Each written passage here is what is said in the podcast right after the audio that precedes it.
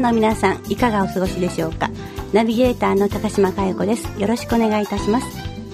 この番組ではまちづくりに貢献されていらっしゃる皆様の取り組みや夢についてお伺いいたします。ではこれからのしばらくの時間お楽しみください。この番組は京都信用金庫、アミタホールディングス株式会社、株式会社アクティベイト、株式会社上田本社、地域力再生活動を応援する公共人材づくり研究会の協力でお送りいたします。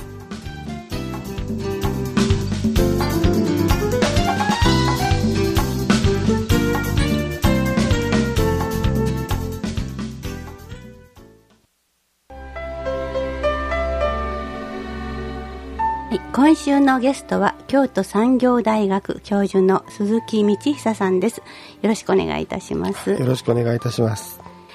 鈴木さんは、京都府不眠力推進課で、10年ほど、ね、お仕事されて、もう本当にお世話になりました。まちづくりでね、そうですね、はい、NPO の方々と一緒に、でも楽しかったですね。そうですね、うん、いろんな方が多分、あ、鈴木さんっていう風にね、なかなか杉先生っていうところでなくていいもうその時散々お世話になったんですけれども、いやいや、こちらこそです。たくさんお世話になってます。でも現在は研究者としてね、大学にいらっしゃるわけですけど、研究者頑張りますどういうお仕事なのかを教えてください。そうですね、まずはやっぱり授業をするっていうのはね、大学の基本かなという、子どもたちっていうよりも学生をですね、しっかり育てていくっていうのは大事かなというふうに思いますね。授業もね、多分考えられないような授業ですね、僕にはね。普通だったらね、公共政策論とかね、地方自治論とかね、今まででも、ね、実践してこられた、ね、ことの流れ、そうですよね、はい。理論的ではないけれども、うんうん、内容的にはやってきた中身なんで、うんうん、それを理論的な形で両方の側面から伝えていって、公務員って面白いんだよっていうことをですね、知ってもらおうというふうに思ってるんですけど、いや確かに不眠力推進課でね、いろいろご相談に伺って、こう自分たちの活動をいかにね、もっと充実させるかっていうところのいろんなアドバイスもいただけたかなと思いますので、そういう意味では今度子どもたちというか若者、学生さんにね、そういうところを学んでもらうって素晴らしいなと思いますが、もともとなんかカッパ研究会の、世話人の鈴木先生というのも頭にあるんですけれども、そういう意味ではそちらの方もやってらっしゃいますね。もう9年ぐらいしてますからね、行政的なことも当然かもしれませんけど、ちづくり系の方々から水のこともね、いろいろご依頼というか、こんなんできないかなっていうのがあって、今度はですね、11月の3日になるんですけれども、はい、今日の雅と奥の深さを自ら知るというですね、なんか硬いということよりかは、なんか京都っぽいタイトルですけども、京都市ゴミ減量推進会議っていうところがあって、前から知り合いの堀さんっていう方がおられてですね、ご依頼があって、ぜひぜひっていうことで、僕もさせていただきたいということで、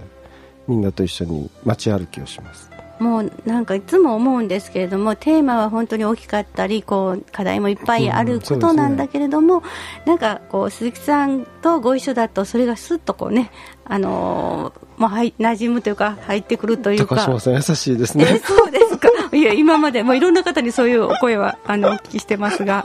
で水っていうのもね、ずっとこうつながっていっている地域をね、つながっているもので、大切なものですからね。それも、それはもう学生さんとはやってらっしゃる。学生としますね。そういうのもやってします。上京区の、今ホームページをですね、学生がちょっと水のことを紹介するっていうのをしてますし、去年は井手町をね、させていただいたりとか、それは当然。そして、今日ちょっとお越しいただいたんですけれども、ワクワク今日の公共人材っていうね、これ大切ですねテーマなんですけども、ここも不眠力推進課にいらっしゃった時にちょっといろいろとお知恵を拝借したりして、研究会でもね、ご一緒させていただいてたんですけれども、そういう流れで今年はもうね、メンバーとしても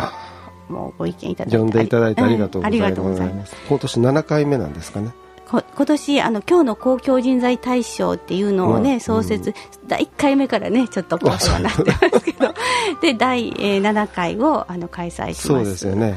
でその受賞された方々がまた講座をねされたりということがあるんですけど、そこにも今年お越しいただいたので、その話も少ししていただいてよろしいですか。はい、8月、違いますね、あれはいつだったかな。8月と9月したんですけど、来ていただいたのは9月の、そうですね、第2回目ですよね。8月はね森田さんだったんですよね。そうです。行く予定にしてたんだけど行けなくて本当にすいませんでした、そのお詫びも兼ねてということで9月舞鶴に来ていただきまして、そうそうであってよかったですよこの話ね。そうですよね、9月29日ですかね、はい、大滝さんと丸山さんっていう方ですね、第6回と第5回のですね、表彰を受けられた方で、若かったも良かったですね。そうですね、いらっしゃった方も若い方でそうそう、やっぱりこう舞鶴も、やはり地方都市というかそのあたりで若い人が外に出ていくっていう悩みもある地域というふうには伺ってたんですけど、たくさん面白い若い方がいっぱいいらっしゃってなんか一生懸命頑張ってる方ばっかりがなんか集まられてる感じがありましたですよね、その多分大滝さんのキャラクターが多分いいんでしょうねきっとね、まだ多分40前みたいな言い方をされてたように思いますけど、多分仲間が多分ちょっと来てたのと、そうですね、京都からもねだいぶ来てたしたよね。京都からもね、重野さんも来てたし、谷口先生も来てたし、谷口先生の場合は福知山の大学もあるのでその辺もフィールドではあるかなと思うんですけども、 それでその時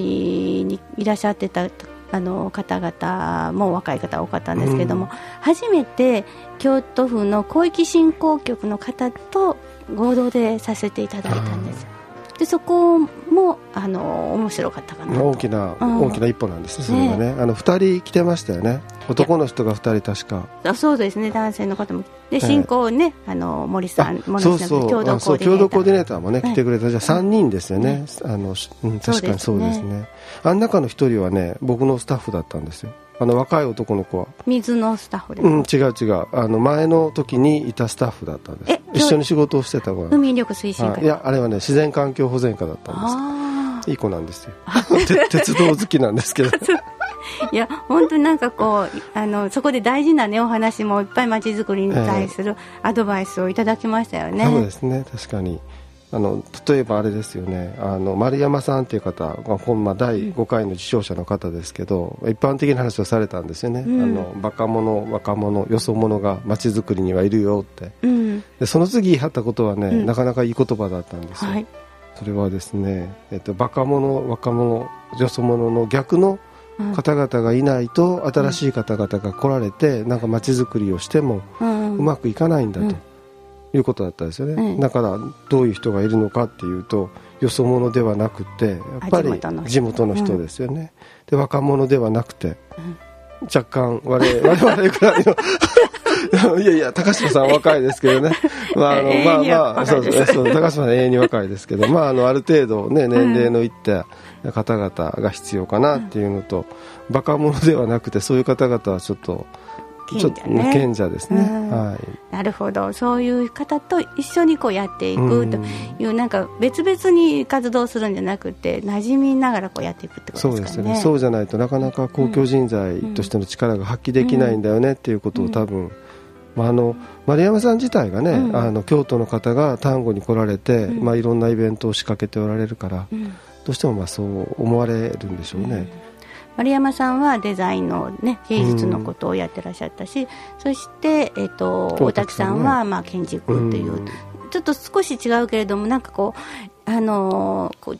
とてもかっこいいというかっこよく見せてもくれはるし、そこが、若い人たちにとってもなんか魅力あるんでしょうね、魅力あるだろうし、で話もねもうすごく面白いしっていう、なんかいい講座だったと思いますね。そうですね、動きがねしっかりあってよかったですね、では続いて少しテーマを変えます先ほどちらっと出ましたけれども、第7回今日の公共人材大賞、こちらがもう9月からエントリーを募集を開始してます。応募期間が9月1日から11月30日ということで、3月2日に、来年の3月2日にプレゼンテーション大会をやります。それに向けて、最優秀賞とか京都府知事賞、スポンサー賞、最優秀学生プロジェクト賞、奨励賞とね、創設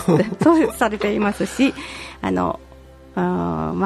募いただきたいんですけれども、そうですよね、最初からね、もう何回もこれは見ていただいてますので、ちょっとご紹介を